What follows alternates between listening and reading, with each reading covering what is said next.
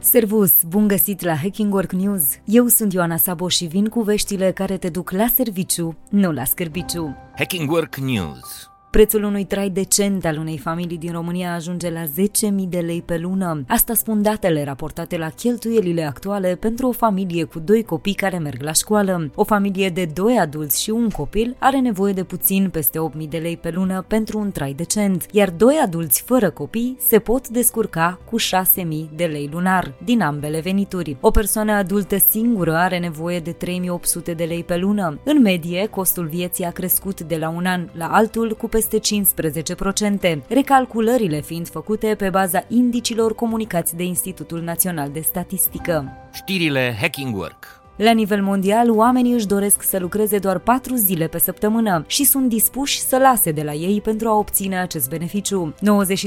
92% dintre tineri ar face sacrificii în schimbul unei săptămâni de lucru mai scurte. Mai precis, jumătate ar accepta să lucreze peste program în restul zilelor pentru a menține numărul de ore săptămânale. O treime ar lua în considerare schimbarea locului de muncă, iar o parte din ei ar accepta chiar și o reducere salarială de la actualul angajator pentru mai mult timp liber. Aproape 90% dintre angajații mai în vârstă și-ar dori de asemenea să lucreze 4 zile pe săptămână în loc de 5. Mai mult, americanii anticipează că săptămâna de lucru de 4 zile va reprezenta normalitatea în următorii 5 ani. În România, compania Vego a adoptat recent acest model de lucru, oferind astfel angajaților săi 50 de zile suplimentare de odihnă pe an. Inițiativa vizează creșterea loialității și a productivității echipei prin oferirea unui mai bun echilibru între viața personală și cea profesională. Hacking Work News Premieră mondială în lumea afacerilor. Un robot a fost numit director general și se află la cârma unei întregi companii. Mika, robotul umanoid dezvoltat de Hansen Robotics, a devenit noul CEO al producătorului polonez de rom Dictador. Mișcarea a fost justificată de reprezentanții companiei prin necesitatea de optimizare a operațiunilor și a deciziilor strategice. Mai mult, Mika a primit în mod simbolic titlul onorific de profesor universitar la inaugurarea Universității Collegium Humanum din Varșovia. Astfel au fost recunoscute spiritul inovator și curajul companiei de a îmbrățișa inteligența artificială într-un rol de conducere. Cu toate că are abilități analitice avansate, grație algoritmilor de învățare automată, numirea Micăi a stârnit reacții mixte. Acestea reflectă încă o dată tensiunile din societate când vine vorba de rolul pe care inteligența artificială îl poate obține pe piața muncii și în viețile noastre